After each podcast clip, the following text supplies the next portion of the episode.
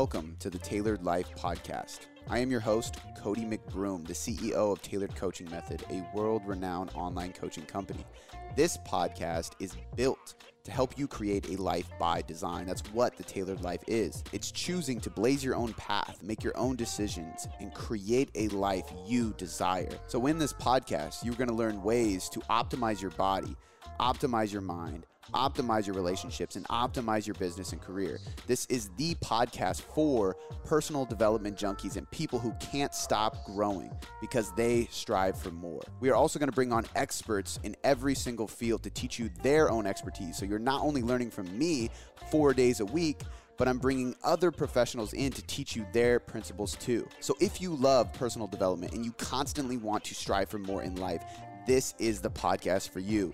Make sure you hit subscribe, send this to a friend that needs it, and keep listening to improve your life all around. And without any further ado, let's get into the Tailored Life podcast.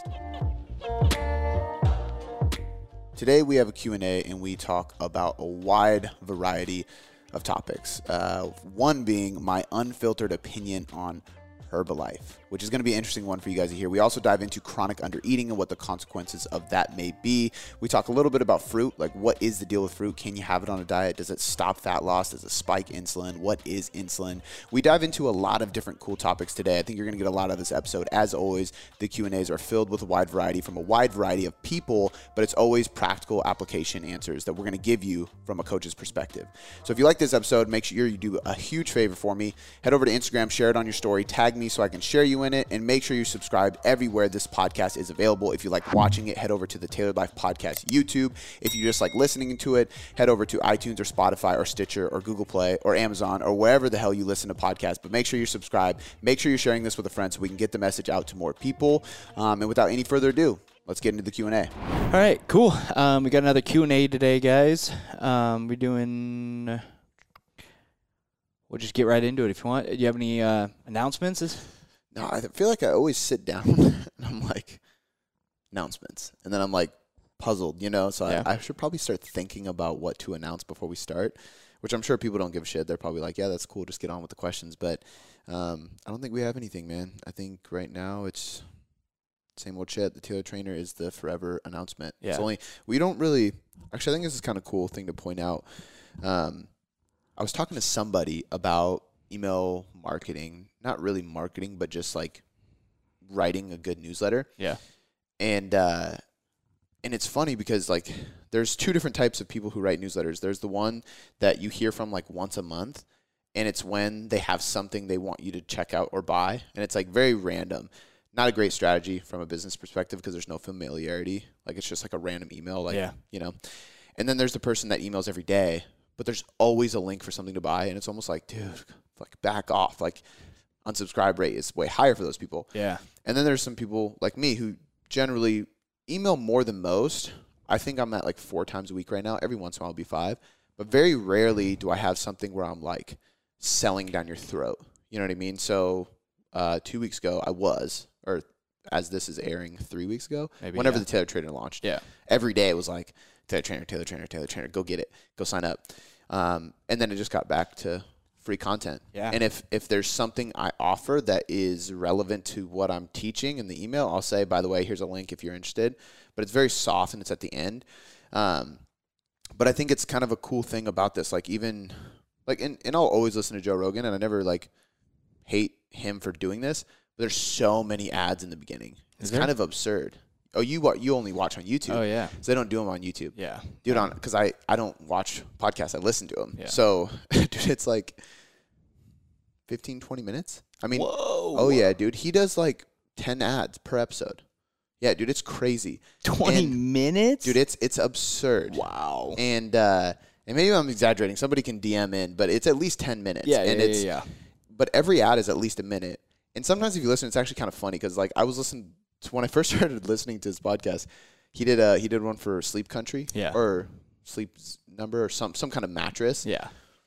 And he's and he started. He was like, "Are you tired of sleeping like shit?" I sleep so fucking good, and it's because I have a Sleep Country bed. Like, and he starts going into this spiel, and I was like, "This is actually pretty funny." Yeah. But then I never listened again because yeah. I was like, "I'd just fucking fast forward through this." Yeah. Um, but at the same time, it's like he has a world renowned podcast. He's the greatest podcast of all time. He's got to get paid for it. Like, Yeah. so I get it. Many, are they the same sponsors every single time? Uh, no, I think they're different. Sometimes you'll hear He's the got a ones. rotation of fifty of them. Basically, I think he like literally. So like most people, because I don't even know if he has a certain amount of episodes he does per, per week. I think it's just kind of as many as he can. yeah, right? Like whereas we're very structured, three times a week, Monday, Wednesday, Friday. You know, but with him, I think it's just they just fucking come out. yeah. So it's I been think like, when can he get people to his studio?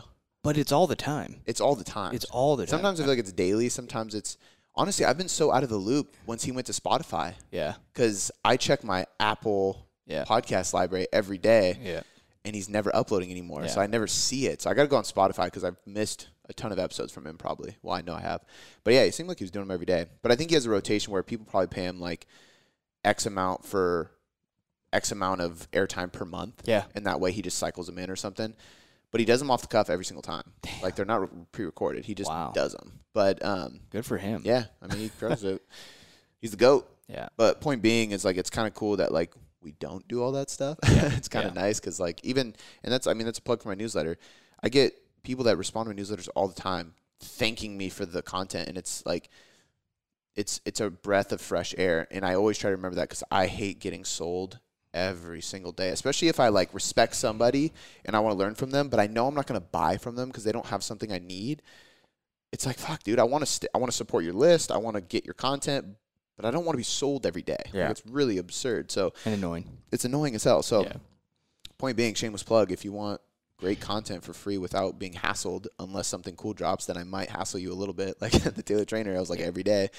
Um, but now we probably won't sell anything hard for a while because Yeah. I mean it's just coaching.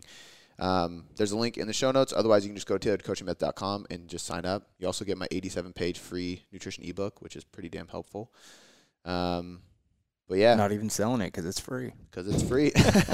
exactly. But yeah, no serious announcements, man. That's Cool. that's about it. The Taylor Trainer is uh, rolling. We're working out. Uh, not really any kinks, but just like things to improve. Like I mean, you seen the Facebook group; it's Yeah. super active. You know the crazy thing about that is too, that none of those people were any new members, because when we when you signed up for the Taylor Trainer trial, you get an email. It's like here's your username, here's your password. What I didn't do is put the Facebook link in that email because I knew, you know, if there's people that are going to bounce before the their actual membership begins, then I got to go funnel through hundreds Yeah. of people in the Facebook group. So actually, yesterday I just sent out like a group message to everybody in the Taylor Trainer app. I was got that like- message. yeah, I I was was, like- wondering what that was. Yeah, I was like, here's the link. Join the Facebook group. yeah, ton of people join the Facebook group now. Yeah. So, uh, but just tons of questions, which is actually nice because a lot of them are really easy for me to answer, and some of them, some of them are just like, like, oh yeah, just click this button. You know, very simple, but it gives me more insight of like what people are actually looking at, For what they're clicking on, and then I can just try to make it easier. Yeah. So I think I have a call with the developers tomorrow to kind of go through some of those things because I'm just picking up notes and just. I'm really, really chasing that idea of it being the best training app, dude yeah, because I think like the only other people I know who have an app that is like this good from a software perspective, and this is not me throwing shade at them, they just don't program well. yeah, You know, the people I know who program really well that I would consider competitors because I respect them as a strength coach, and I'm like, you like I know some some gals and guys in the industry. I'm like, you program really well, like Mhm. you'd be a competitor, but they don't have the software. It's like they're just emailing programs, Programs. out, you know, to Yeah. a list. Yeah. Which I mean, whatever, it's a good program, but the only people I know who have like what we have, I'm like, you're either a, you're like a high level private service, so it's not even a group membership for cheap, or you just don't know how to program very well. So, which is cool. Now for us, it's just like, how do we get this in front of more people? for sure. You know what I mean? So I'm I'm stoked. It, which if you're this is the last thing I'll say, then we can get to questions. If you're listening to this and you're in the Taylor Trainer, share your PRs, share your wins, share fucking screenshots of what you're doing, um, anything. Yeah. Just because I want to share it on my story, I want to show people what people are doing. I want to show people that they're excited because I get DMs, I'm getting emails, I'm getting messages in the app, um, I'm getting, uh, which is another cool thing. Like they're in the app, they're messaging, and I'm literally responding. That isn't I mean, you can contest this. Nobody else on the team is answering those questions in the app. It's me. Yep. Um, and they're they're posting in the Facebook group a little bit. But I want you to share it publicly. Yeah. Get the word out there for me. So post on your Instagram story, post on your Facebook, whatever, so I can share it uh, on my story, on my, my Facebook page, whatever, just because I want people to see the real people getting great results and doing the Yeah, program. create some interaction. Yeah. So, all right, that's enough of my spiel. Cool. We can get into questions. Well, the first one today is going to come from Wayne Ryan. It says fruit. I'm totally confused and I'm not stupid.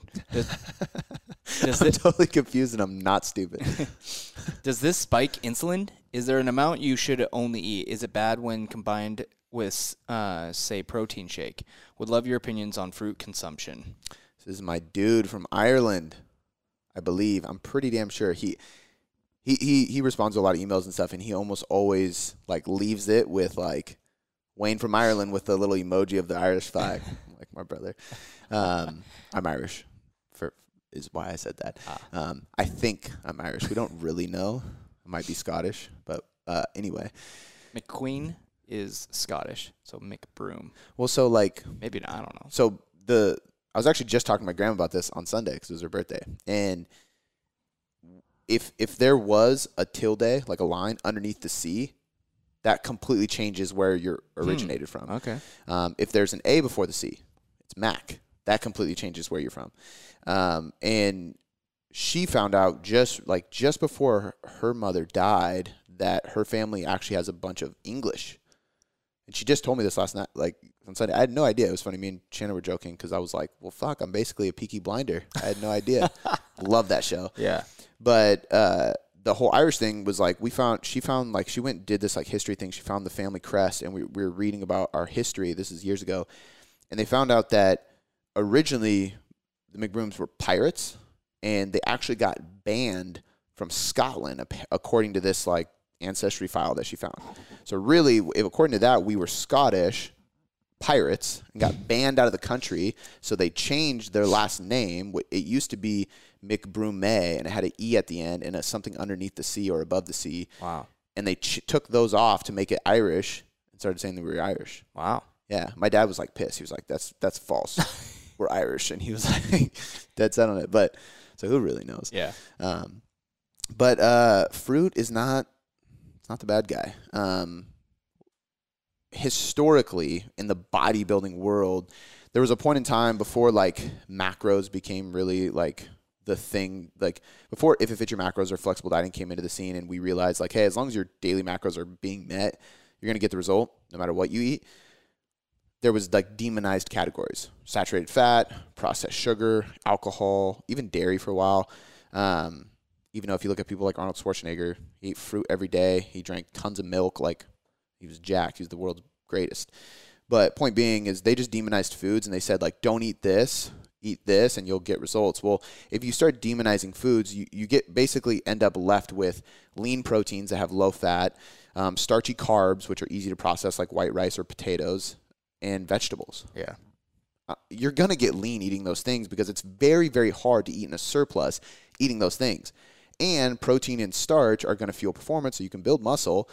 It's just long term, you're going to start seeing health issues because you need vitamins and minerals, and rice and chicken don't have many vitamins and minerals. Yeah. Um, but fruit does spike insulin. The whole thing with insulin is, you know, insulin was another thing that was demonized. Uh, there's like this uh, insulin obesity uh, hypothesis. I don't remember what they call or insulin theory or something like that. Basically, the idea that uh, obesity is caused by high levels of insulin, chronically elevated insulin levels, and insulin resistance, which is the, the cause of having too high of insulin over time. And then you become resistant to insulin, which means you can't even have carbohydrates. It's like diabetics have issues with eating carbs at times. Your insulin's not working for you. But when in reality, it, it's kind of the reverse. It's not a causation, it's a correlation, meaning that like obesity does cause insulin resistance, but insulin being elevated doesn't cause obesity, There you go. right? So eating fruit's not going to make you fat. Eating carbs is going to make you fat.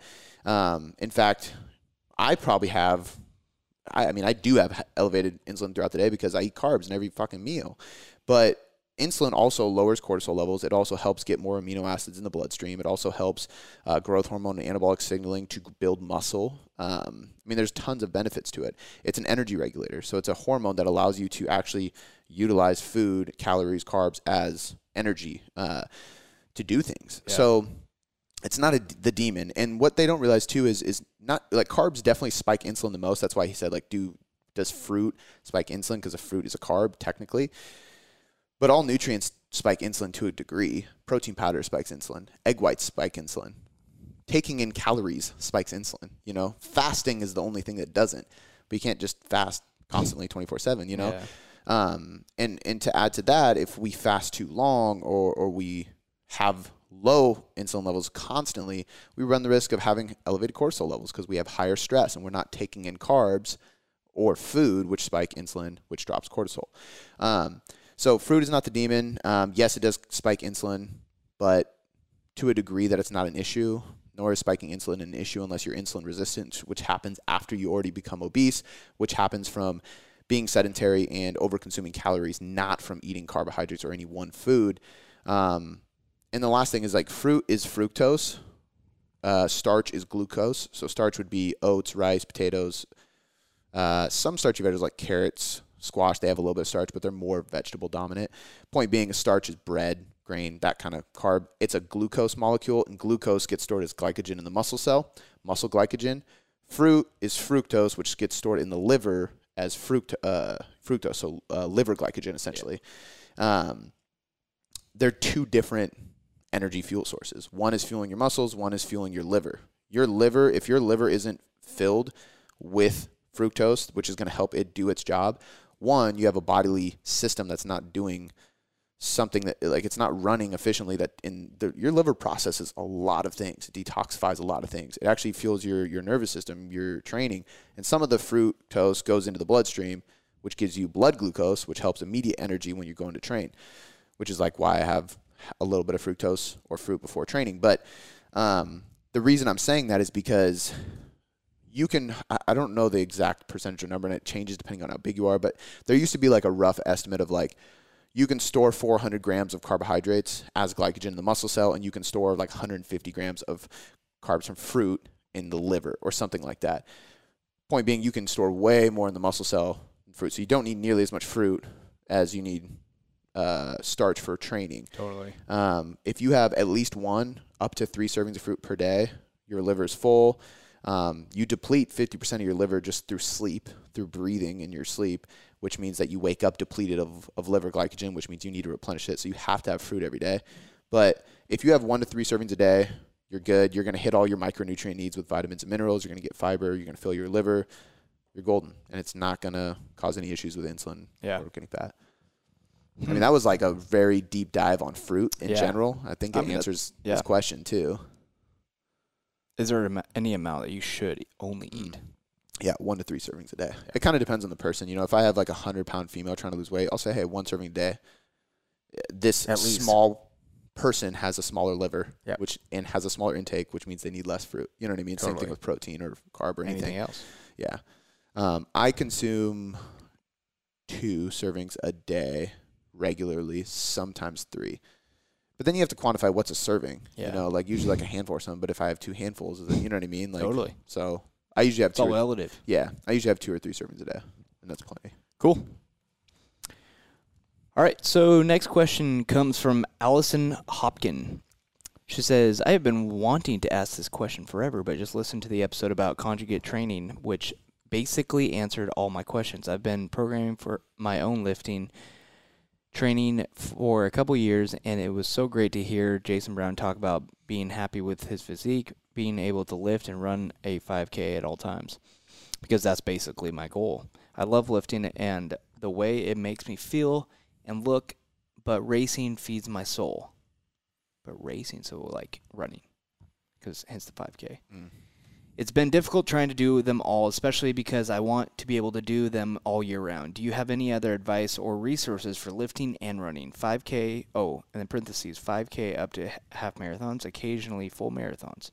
Damn. I know you are not a fan of running, which I'm not really either on a daily basis, except for the races.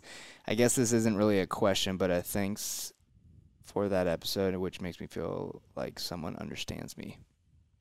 So There- pretty there- much, yeah. What's your what? There was a question within that, right? Well, yeah, like just Thought I put it in there for a reason. So she's she's strength training how many days a week? uh, doesn't say. Okay, but she's weightlifting and running basically. Yeah, And and just for context for anybody, if you are running a full marathon, you like running. Yeah. I'm telling you, if you don't like running, there's no way in hell you are doing a full marathon. She says, I know you're not a fan of running, which I am not either. However, I run really long distances. Yeah. No, I'm just giving you shit. But like, and that's totally fine. I think like, you know, there's there's things all of us love that m- maybe aren't ideal in certain scenarios. Even like, I mean, we can talk about bad habits or good habits. Like, Yeah. I was on the phone with uh, uh, uh, somebody who's going to be working with us, one of our coaches today, and uh, I was like, at the risk of sounding like an alcoholic, yeah. I love drinking. You know, that's not the best thing, but I make it work because I like having one or two nights a week to have drinks, multiple drinks. Um, I'm doing Olympic lifting with Zach once a week. Uh, that's arguably not a good idea because I'm also like bodybuilding and strength training and you know what I mean. I'm doing all these things, and the rule of specificity is if you have a goal, do that one goal. Don't do seven different things and expect a great result. And that's true, but I'm enjoying the process of learning. So sometimes you just have to do what you actually enjoy first and then optimize everything around it to try to get the result you're after too. And it- the result might not happen as fast, but at least you're not miserable in the process. Um, but uh, do I have any resources? Is basically what she asked, right? Like resources for concurrent training, essentially. Yeah, with adding a little running probably. Okay. So she can do it all at the same time year round. Yeah. Um. So I would say, I mean, there's there's some people I would follow. I don't really have any resources because, like, I mean, I could give you a textbook and you can read about like the energy systems going on and stuff, but I don't think that's going to be very applicable from a program design perspective. There's not many program design books that go into both topics. It's like, here's a program design book for bodybuilders. Here's a program design book for powerlifters. Here's a program design book for weightlifters. You know what I mean? Very specific. very specific. Yeah. Um, and and we plan to make some content with this in there because I know it's applicable to a lot of people. But I would follow people like Joel Jamieson is like the leading expert on aerobic training. He works with a lot of MMA fighters who have to be great at many different modalities of, of strength, performance, power, endurance, all those things. I mean, if you're in your third round in a UFC fight and you're still having to be explosive, like you got to be on point with all kinds of training. Stamina and everything. Yeah, so so he does that. His book, um, Ultimate MMA Conditioning, is fantastic. Um, Training Think Tank is a gym, but they put out a lot of good content, and they work with like like Noah Ohlsen is one of the top CrossFit Games competitors, and obviously he's a concurrent athlete. Um, they've been his coach for years. Uh, they work with a, a few other really high top. I think Travis uh, Motley or Mosley or I could be butchering it. There's going to be CrossFit fans that are like, that's not his name at all.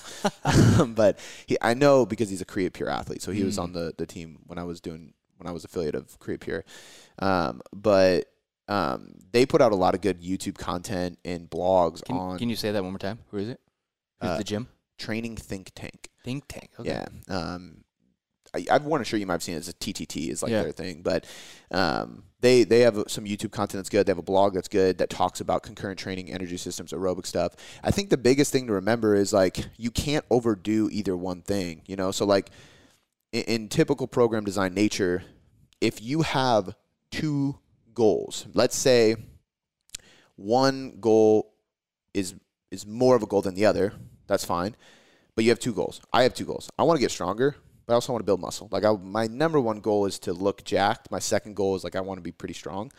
So two thirds or three fourths, basically the same thing, of my training is going to be geared towards looking jacked, bodybuilding, hypertrophy. One third, one fourth is going to be towards getting stronger, powerlifting. Now you have to go in phases. So I just got done with the powerlifting phase because I haven't done that in a long time. Where I'm like, all right, for the next six months, I'm just focusing on strength because it's been too long since I did that. Now I'm back to more power build, power building and bodybuilding style stuff. Um, but the whole point is, is like two thirds of your programming. Now, if you have equal goals of like, I want to get strong, I want to run endurance, you have to split them down the middle. Progress is going to be slower in both, which is fine. I think your running is going to be safer on your joints because you're doing the strength training, which is good. Um, but you can't overdo either one thing. You know what I mean? So, like, if you're doing five days a week of strength training and four days a week of long distance running, you're probably not going to recover. Um, CrossFit competitors can do that because they're built differently, genetically speaking. Every person that gets to the games is a genetic freak. I don't care what you say, and that's fine. Everybody in the NBA is a genetic freak. Half of them are seven foot five. You're genetically gifted for this sport, and the people who aren't, like Nate Robb, he's just a freakish athlete. You know what I mean? They're genetic freaks. He was Yeah. born to be a monster. Yeah. So for us normal people, um, and I don't even, you might be genetically gifted too, which is great. Like there's nothing wrong with that. I wish I was. But point being is you can't do that much work, Mm. right? And those guys that are doing CrossFit and stuff like that, they're eating so much food too that they can fuel for it. Um, their life revolves around it. So they're, they're separating things. But the best thing you can do is, is split it down the middle 50-50. You could probably train strength four days a week. I wouldn't do any more than that. I would do a conjugate style programming where you have like two days that are more max effort based and then two days that are dynamic effort. So you're working on speed, uh, movement patterns, hypertrophy, things that are like way less taxing on your nervous system and on your joints. And then two days upper lower, one of each that you're going heavy in the gym and trying to really push strength. Totally. Then you're doing probably three days at most of running um, or aerobic training in general. Um, if you're doing aerobic training in general, like if, if I had full control of the program, I would do like one or two days of running for the skill of running because that's something she's doing. And then I would spend the other days of aerobic work doing the bike, the sled, rower, skier, anything that I can create the same energy uh, system effect and intensity and, and build her aerobic capacity the same way with a way less demanding from a joint perspective exercise. So the assault bike or the sled or the rower, all these ones, there's no eccentric component. So you're not wearing and tearing your joints. It's it burns your quads because you it's just concentric after concentric, which is the positive m- movement of, of an exercise. So you get a ton of blood flow and lactic acid, but you don't have any load compressing on the joint, right? We're running every single step is, is jumping on the joint. Totally. Squatting, you're lowering the bar. That's an eccentric movement. That is wear and tear on the joints, which is fine. You need that, but too much just beats you up. Now you're going to have Achilles issues, tendon issues, joint issues. So, um, my point with this four days a week of strength training, upper, lower, max effort, dynamic effort style, um, one or two days of running for the skill of running on days that you're not lifting, and then the other days that you're doing aerobic training, whether it's two, three, or four days, depending on how much you need to do, should be all non-eccentric based aerobic movements like the sled, assault bike, stuff like that. And you can do those on training days as long as they're four to six hours apart. Yeah. So studies show that you're not going to see uh, serious detriments to your performance in the gym in either session, aerobic or strength, if you separate them four to six hours. So you come into the gym 7 a.m., do your 30 minute aerobic work, 40 minute hour doesn't matter, and then six hours later in the afternoon, you do your strength session, right? And that's not going to cause any issues, but um, you will have issues and performance issues and recovery issues if you're doing a long strength day and then right after that you're doing a full aerobic O- session overlapping those. just overlapping. Yeah. The only time I ever recommend that is if it's a fat loss client and we're pushing towards their fat loss goal and they can't do it at another time. And in that scenario, it, it's as simple as make sure you're hitting your daily protein, your muscle's not gonna break down, and you're doing low intensity. So after your weightlifting, you're gonna walk for 30 minutes at a casual pace. Like you should be able to hold a conversation. But that's not gonna help you compete in a marathon. Yeah. Just gonna burn some calories. You know what I mean? So it's just different goals. Totally. But, yeah. That's great. All right. Uh, we got one coming from Uncommon Uncommon Pam. Uncommonly that's it, there's no L. Huh. Uncommon Pam, but there's a Y in there. Tips for people overwhelmed with all the information out there but want to learn to be a coach. Uncalm my Pam. I don't know. Um, is there any underscores in there? No. Does it look like an Instagram? Uncommon Y Pam. Huh. Uncommon E Pam. I don't know. Commie. I copy and paste, so I, I don't think I removed an L. All right. Uh, repeat the question. I was lost by the name. What are some tips for people overwhelmed with all the information out there but still want to learn to be a coach? I think this was Instagram, and I think I answered on there. I think I said, uh, I think the biggest thing to do, what I used to do is like kind of segregate my time for what I was learning. So you're going to get information overwhelm if in the morning you're reading a nutrition book, in the middle of the day you're watching business videos, and at night you're finishing with some training. You know what I mean? You're just like everywhere. Yeah. So I would, you know, pick a book. That's your book of March. It's March right now. This week, this month, I am reading blank. Right. This is what we started doing with the team. Yeah. This this month we are reading blank, which for us is it's all about psychology. This month, next month it might be nutrition. The next month it might be training, whatever it may be. But I think that allows you to just focus on one thing. Um, I also think that you should limit yourself on how many, I mean, dare I say this because we're a podcast, you should limit yourself on how many podcasts you listen to, uh, like per day, per week. Uh, and the reason I say is because, like, there's people that, and I used to do this, and, and to an extent, you can hand like I think it depends on the person. Some Yeah. people can handle it. Some people do get information overwhelmed. If you feel like you're getting information overwhelmed, eliminate some of the content you're consuming and just narrow your focus of what you're consuming. Speci- Specificity. There you go. Um, I talked to a girl on the phone that is working with us on coaching now. Uh, she's working with Brandon, and she she straight up said she deleted Instagram and Facebook everything because she was having information overwhelm. But she kept around some podcasts. Ended up finding Jordan's podcast. Ended up hearing me on Jordan Syatt's podcast, and then created a fake Instagram account and just followed me and Jordan because she was like, I can consume some content with- from you guys without getting overwhelmed. And then I don't have to post stuff or compare to people or none of that. It's just I literally just have it to consume your content. Interesting. So I was like, that's flattering. Yeah. Thank you. but I think like you just have to know yourself, you know, because for me, like there there was a point in time where like I would literally wake up and go on a walk, and during my walk, I would listen to uh, Warrior on Fire, which was a Wake Up Warriors podcast, ten minutes at most. That like it's like a day. It's called the Daily Fuel. So it's like basically like a quick daily podcast, but it's always business, marketing, relationships, mindset. Still learning, right? Totally. And then uh, while I was cooking lunch or eating or anything, I'd always listen to whatever nutrition podcast I had set aside. Um, at night, I would watch YouTube videos on training, right? I would always read some kind of book. So I was like, anytime I wasn't literally physically working with somebody or training myself, I was consuming content. And it was fine. Like I was totally fine with it. And maybe I, would- I'm just different, bred differently and I could do that. But I will admit there was a point in time where it got too much. Yeah. Once I was like, okay, now I have a team which I have to like interact and communicate with all these people, and I have a family at home who I need to interact and be present with, um, and I have my family like my dad, my mom, my brother, people like that that I want to stay connected with, my friends. I'm trying to learn more to be a better coach, but I also need to be a better leader and a better marketer, and like you know what I mean, like. At that point, it was just too much. So now I typically only have one thing that I'm specifically reading, and I go in waves. Like lately, it's been all leadership and psychology. Um, actually, I read through two books you gave me, fucking quick, dude. I just finished the second one, the the leader you want to be, Mm-hmm. and then the one before that was uh, what was that one book you got me? The leader you want me to be, you want to be is that it's by Amy something. It's that white book with the dots on it. Oh yeah. Then there was the other one you got me, not the not know. the boxer. I've been. A, I know. You give me you've gotten me a lot of books. yeah. no. So I still have a couple I haven't read yet, but I, but I read through those two quick, and it was basically like business leadership. Um, right now, I'm going to start diving into tomorrow the psychology book that we're reading as a team. I'm not going to say what book we're reading just to leave some mystery behind it, but yeah. um, but I'm I'm not really touching much training and nutrition stuff. And then I'll probably get kind of burnt out on psychology and leadership, and then I'm gonna go, okay, like let me dive into some training program design because I haven't done that in a while. You know what I mean? And I think like going in waves and integrating your time is smart, It's almost like time blocking your.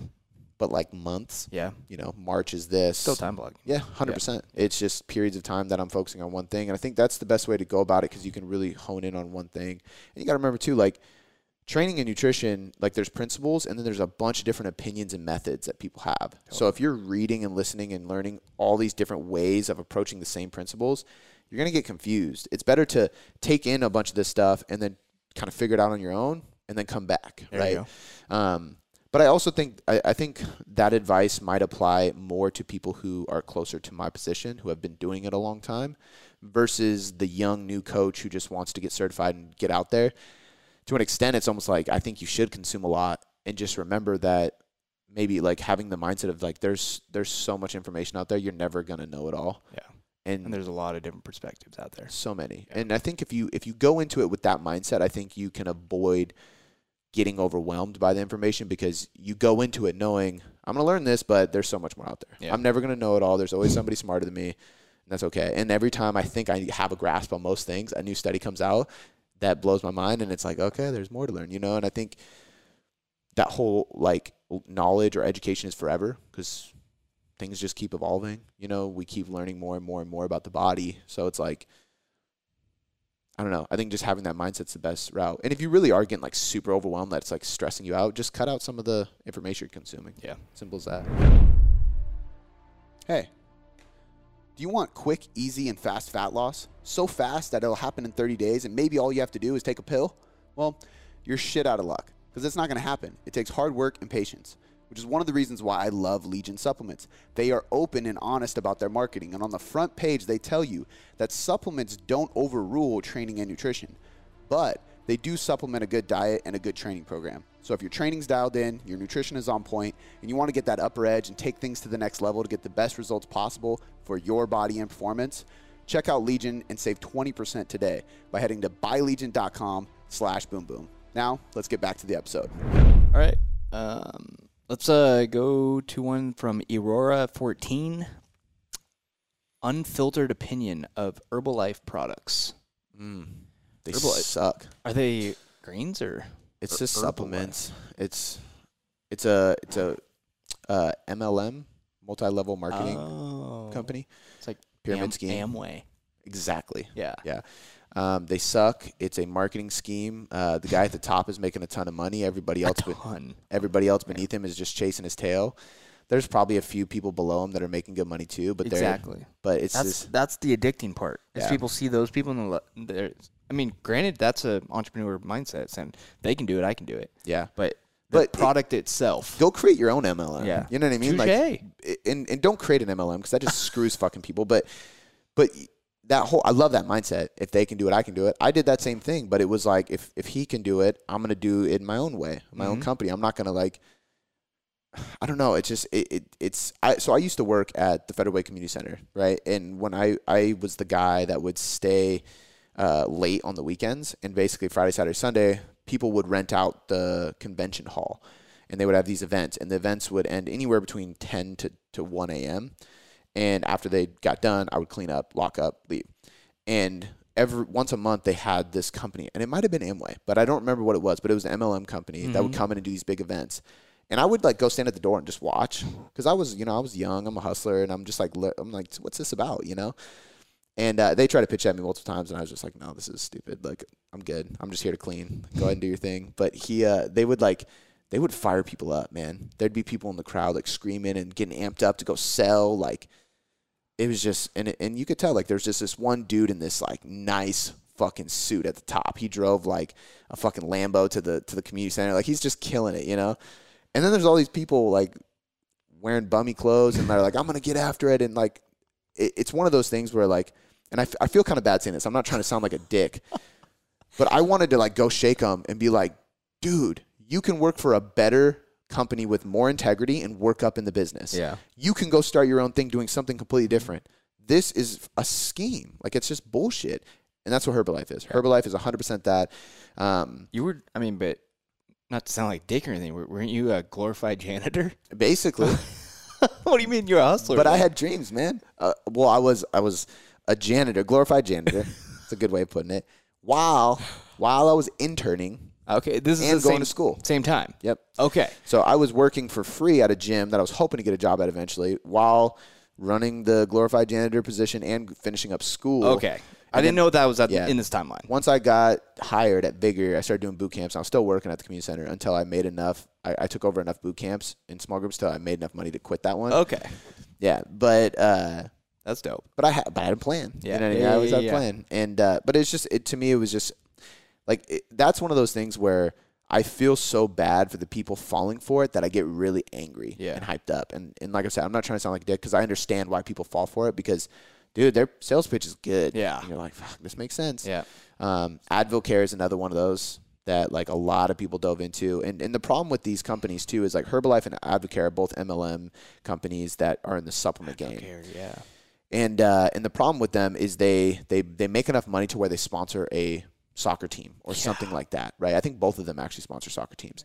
Herbalife sponsored LA Galaxy for a long time. Advo- Amway. the Amway Center. Amway did too. Advocare sponsored somebody as well, and they have them on their jersey because soccer teams always have their sponsor on the front of their Yeah. jersey. This stuff was weird. Yeah. you know what I mean. Why not put your team logo on the front and then have like a little Advocare thing Money here? talks. Yeah. Um, but they would do that, and then it's like, oh well, this is endor- Herbalife's endorsed by David Beckham and LA Galaxy. It's got to work. Yeah.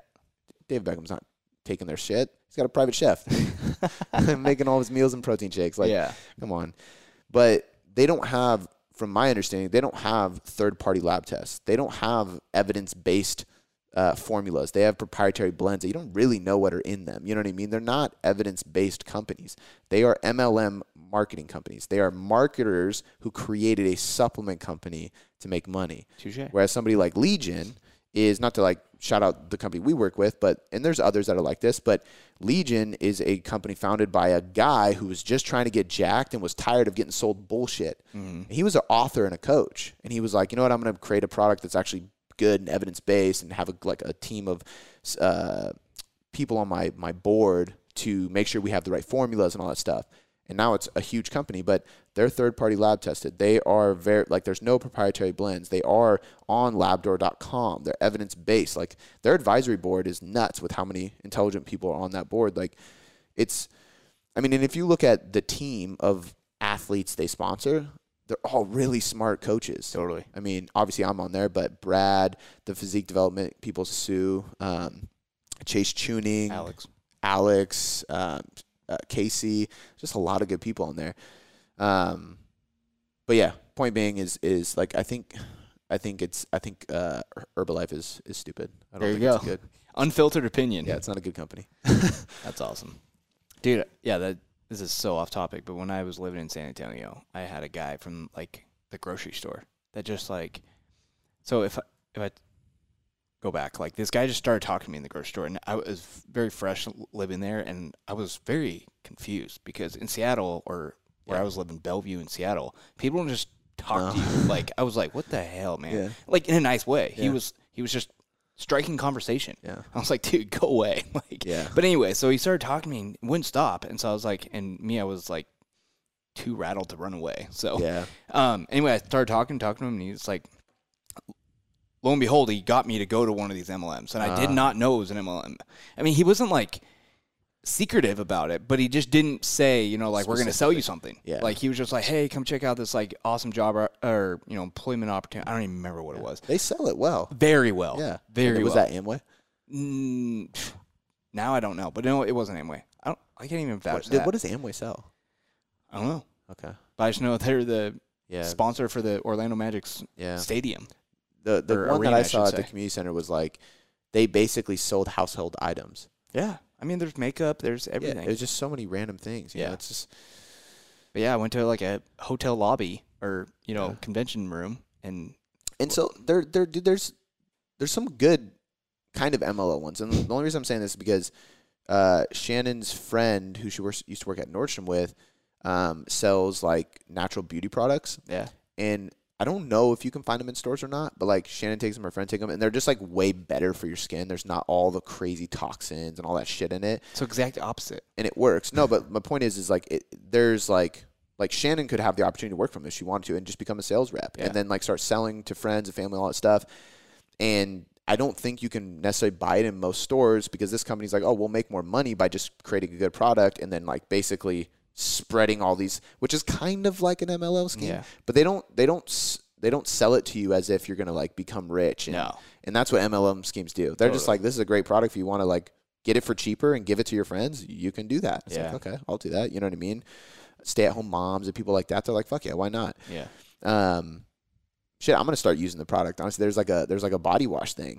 Did I Oh. get like fucking sweaty back and then I get like back knee and Yeah. it's like I gotta do, take care do of that. Do your lab results or lab tests on him. What? Do your like oh, I don't. I don't know to do that Research. shit. Yeah. Oh, yeah, I will for sure. Yeah. Um, but Shannon did quite a bit before she started using it, and she loves it, and her skin's not breaking out or anything. And it's, if it's better for you, because for us, we started buying a ton of that kind of stuff once we had Blakely. yeah Because we were like, let's put like actually good. Like I just get like fucking Kroger, you know, great value lotion. I don't give Yeah, a shit like yeah. the generic stuff. But with Blakely, we're like, all right, let's get like the organic, toxin free, fragrance free stuff just to make sure. yeah Um, and then we kind of started leaning on doing more of that stuff for ourselves. But point being is that's more of a positive yeah. MLM. Yeah. Joe Joe's wanted to do one of those L- MLM things too, and she's going to fucking grad school, working full time. She was like, I could do like five hours a week. I'm like, dude, that's gonna be a more of a stress Yeah. than it will even trying to do a little bit. That's how it starts. Yeah, Yeah. I know. Yeah. I had that conversation with her. Yeah. I said, we make enough, just stop. Yeah, I think the the shady part is that they they find you in scenarios like that. I was at a Starbucks reading a book. So I was I, I finished school. I would go to Starbucks and read and study and stuff before I went to the gym and interned. And I was reading The Go Giver. This is years ago. It's Yeah. like the first time I read The Go Giver. And this guy walks by my table at Starbucks and was like, "Oh my god, dude, that's amazing. That's such a good book." Oh god. I was like, "It is, man." And we were like talking about the book, and it was like a genuine conversation. And he asked me what I did, and I told him, and then he, you know, he didn't really tell me, fill me in. He told me what he did, but not really, so I didn't know. But he exchanged numbers with me. He was like, "Man, I'm gonna need to get in shape soon. Like, I'd love, you know what I mean?" I was like, "Oh, absolutely, dude. Here's my number." Text me. He's like, "Dude, it's great meeting you." And I, at first, I was like, "That was like a genuine conversation." And now I have like a new network that Yep. could become a potential client. And my first response was like, "I'm reading the Go Giver too," so I'm like, "I'm gonna start just talking to random people and just trying to give some value." And if you know what I mean, if if it sends me in a good direction, or I just give people value before I leave, I'll feel good about myself, like that guy did to me. yeah. And then, sure enough, he was like, Yep. trying to get me to It's go to something. exactly. And then I was just like, "You fucking asshole!" I used to work. I used to be a glorified janitor that saw I- this shit happen. Didn't I see you at the Federal Community Center? That's exactly now that I think about it harder. That's exactly what he did in San Antonio. He just talked to me, talked to me. I don't know if he gave me his card or like Instagram or something, but then he followed up with me and said, "Hey, you want to come to this hotel and check this out?" yeah, And I had no idea what it was. very creepy. I just moved to San Antonio. Hey, you want to come to this hotel? Yeah. Check something out. Oh my god. but yeah. Anyway. All right. Cool. Let's get on to the next question. Um, Corey, uh, Corey Simmons, Corey with a K. Where do where did you learn and get your knowledge about training? Fuck, that's a loaded question. Yeah. Um, uh, do you want to spend the next 20 minutes of the podcast just naming people? um, no, but seriously, I think uh, so. I'll just do a timeline. Started with uh, I went to Highline College, which is a two-year it's a community college. Do an Um, episode on this. I think we did. Yeah. way back though, Yeah. like years ago. How I got started. But uh, I'll give a quick synopsis of it. Went to community college uh, for business. Ended up changing my degree because the community college had a two-year program for becoming a health and fitness coach, um, and they're the only two-year school that uh, gives you an associate associate's degree in fitness coaching, actually, in the entire country. Um, really, really good program. So I went there while also getting certified by ISSA. Um, I learned a lot in school, didn't learn shit in ISSA. That certification was purely so I could just have some letters by my name and not get sued for training people, um, which you got to do. So I recommend everybody do it, but you're not going to learn a ton from it. Like to the point where I remember there was a multiple clo- choice question and it said, which one is a barbell curl? And it would have like a guy doing a lat pull down, a girl doing a squat, somebody doing deadlift, and then somebody doing a curl. And I'm like, that's all I need to know to safely train people. like what? But did those two things. Uh, first internship was at the school. So one of my actual classes was I had to train a faculty member in the gym at the school. Hmm. Um, so I trained a lady named Donna. She was my first technical client. She lost a bunch of weight. It was great time with her. I spent the whole semester, a quarter, or whatever you have at school doing that. And then the the next year, the internship had to be off site. So I went to Vigor, got an internship there, interned for uh, three months there for free. Um, and then I ended up interning just because at my teacher's gym because he owned a gym in the hospital and he did rehab stuff. So I got to see like the medical side of things and him like rehabilitate people after surgeries and accidents and shit like that. Um, got a job at Vigor. Once I got to Vigor, I started getting as many like weekend certs and workshops as I could from training for Warriors, John Rusin, Eric Cressey, shoulder stuff, like so many different things, um, and uh, reading a ton of books. Um, I mean, reading a ton of content from Christian Thibaudeau, John Rusin, Eric Cressey, Mike Robertson, um, uh, Dean Somerset, um, Tony Gentilcore. Obviously, my boss at the time, Luka Hocevar, taught me a ton. Andy McCloy. I mean, like the the list is endless. Joel Jamieson. He lived in Seattle, so we got to test uh, HRV and all that stuff when he first came out with that product. Um, and then I hired a bodybuilding coach, Shelby Starnes. Went through a old school bodybuilding prep. Gained a bunch of weight afterwards. That sent me in a different path for like the evidence based nutrition movement got certified by Precision Nutrition One, then Precision Nutrition Two, and then um, NCI, then MNU, and then um, NASM, PES, Performance Enhancement Specialist. So I kind of just went down this tunnel of just like, what's next, what's next, what's next. Reading a ton of books on training and nutrition, basically alternating, like I said before, training book, then nutrition book, training book, then nutrition book. Um, learned a ton from just watching people like Christian Thibaudeau and Joe DeFranco over the years, Eric Helms. Um, I mean, like it, it's just so hard to say where I learned it. it. It really came down to for. I started feeling like really, really confident in what I was doing when I was 25 or 26, which was three years ago. Yeah. And at that point, I was s- seven years into it. So at about, or so maybe like 24 about six or seven years into it, Mhm. I started feeling really good because I had a, a handful of certifications. I had been training people for six years in the gym. I had met a lot of people. I had had worked with pro athletes, fighters, people in the MLB, people in pro rugby. I've worked with 70 year old people. I've worked with people re- recovering from ACL injuries that were playing. Like I had a female soccer player from Stanford. Like she was going to be on the the female Sounders team. Like really high level clients that you got to be really fucking careful with. Um, and then a ton of everyday people just trying to lose weight and like the psychology side of things that I learned from so many different people. Um, at that point, I was just like, I, I truly feel like I've learned enough over the years to kind of create my own style of coaching. And I know that's hard for people to hear because it took six years for me to be like, right, I think I found my voice. I think I found my method. I think I found my my way of approaching this, my f- philosophy on training and nutrition. But it really did take that much time and that many certs and that many interactions and that many seminars. I mean, dude, I flew to Florida multiple times alone. I flew to Missouri. I flew to Philadelphia. I flew to Texas. I flew to um, California. I don't know how many times. Vegas. I don't know how many times. I drove to Oregon. Like I, I drove everywhere. Flew everywhere alone just to go to all these seminars by myself and meet people and just fucking network and learn. Um, and I know with COVID that makes it hard for people, but I can't recommend that enough. Yeah. Like online webinars are great, but invest the the time and money to go places and learn from people and just connect with other people in the room. Um, It's priceless. it's priceless, yeah. Yeah. And I mean, you just meet people, you yeah. It's really hard to give that like a really good answer on that, but I think like Yeah. just an overarching thing is like for six years was just like, like Ple- learn, plethora- apply, learn, yeah. apply. A plethora of networking. Yep. Yeah. I, I trained people in the gym, so I worked in the gym Monday through Saturday for five years, and then I finally cut out Saturdays for my sixth year in the gym. Yeah. Um, so that's six days a week, five years of training people in person. Yeah. And it's probably it might be discouraging and hard for people to hear that, but it's the truth. Yeah. It's But the way I look at it too, though, is like, okay, so I'm sitting there and and, and I'm dude. When I was 18, I was the most impatient person ever. I'm still pretty impatient, honestly. Yeah. I've just learned how to control it. Yeah.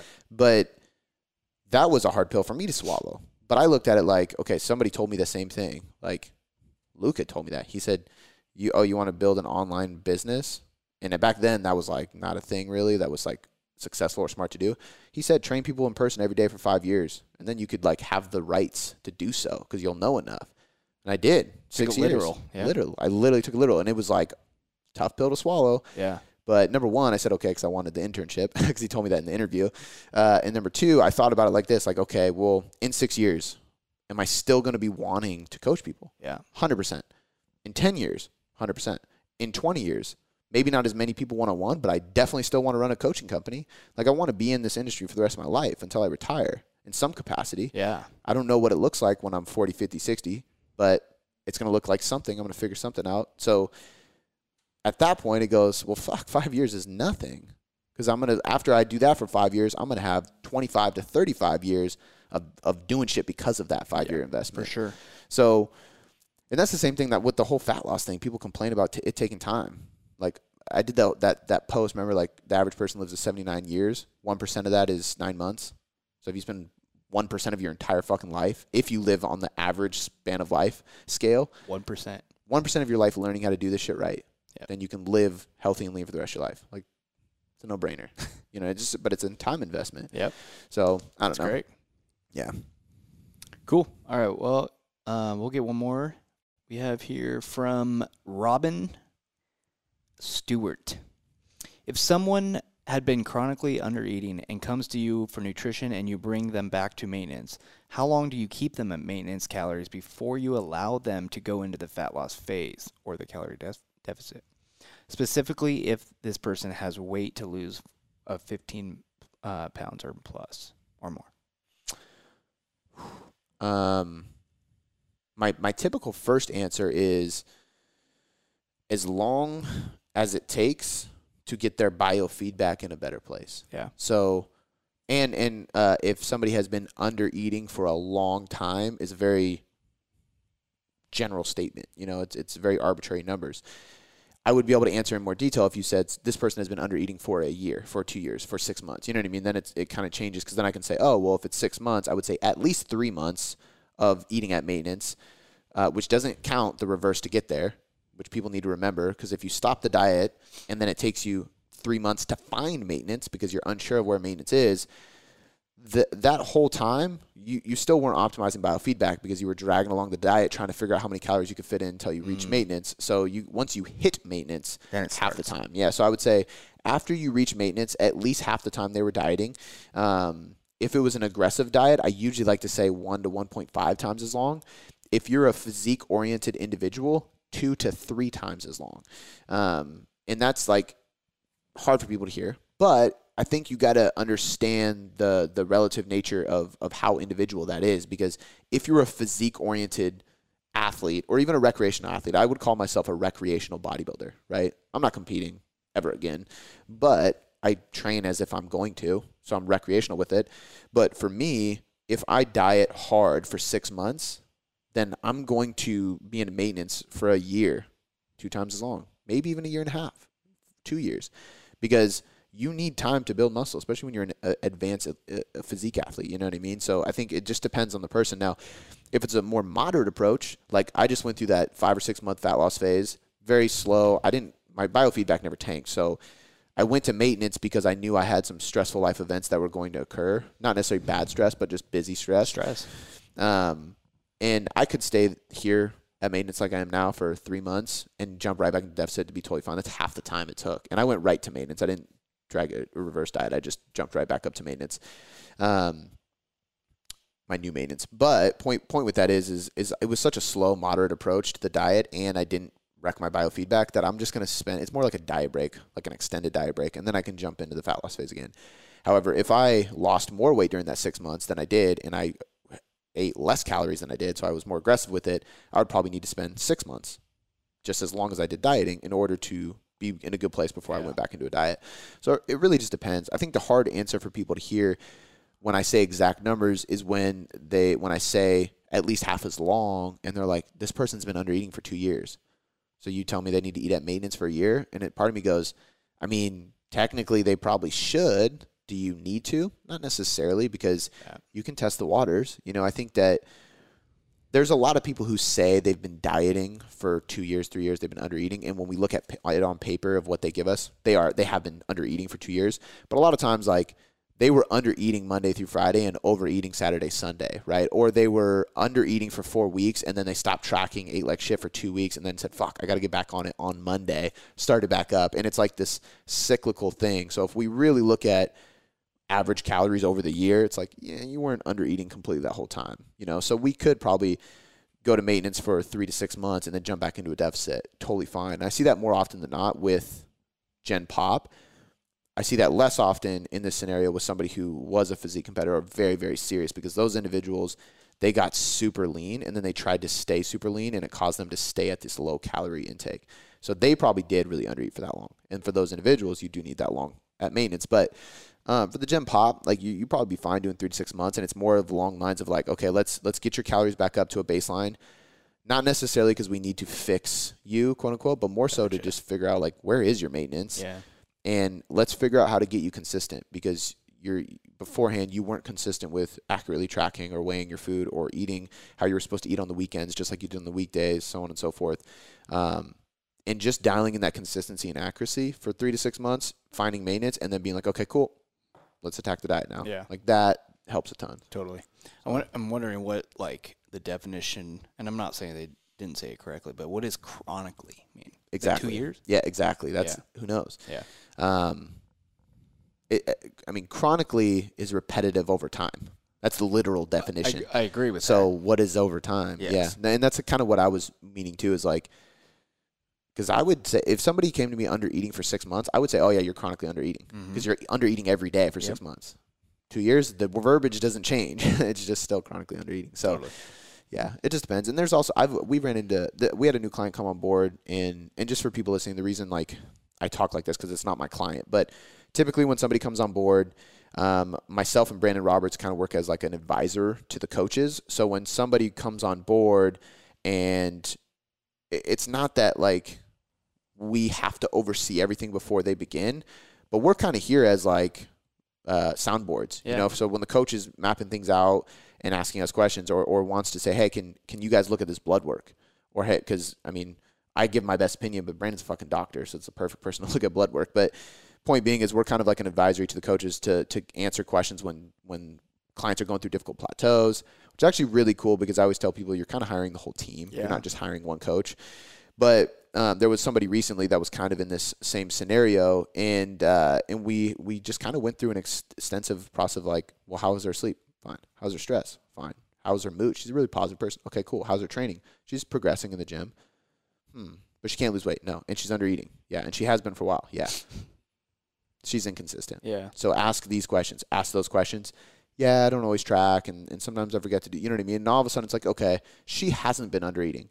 So now we can actually put her into a deficit and help her lose weight like she wants to, but we just have to regulate how she's tracking her macros because she was trying and not being successful, not because she was her body was wrecked or broken. It's because she just wasn't accurately weighing, tracking, measuring her food. And we just have to teach her that.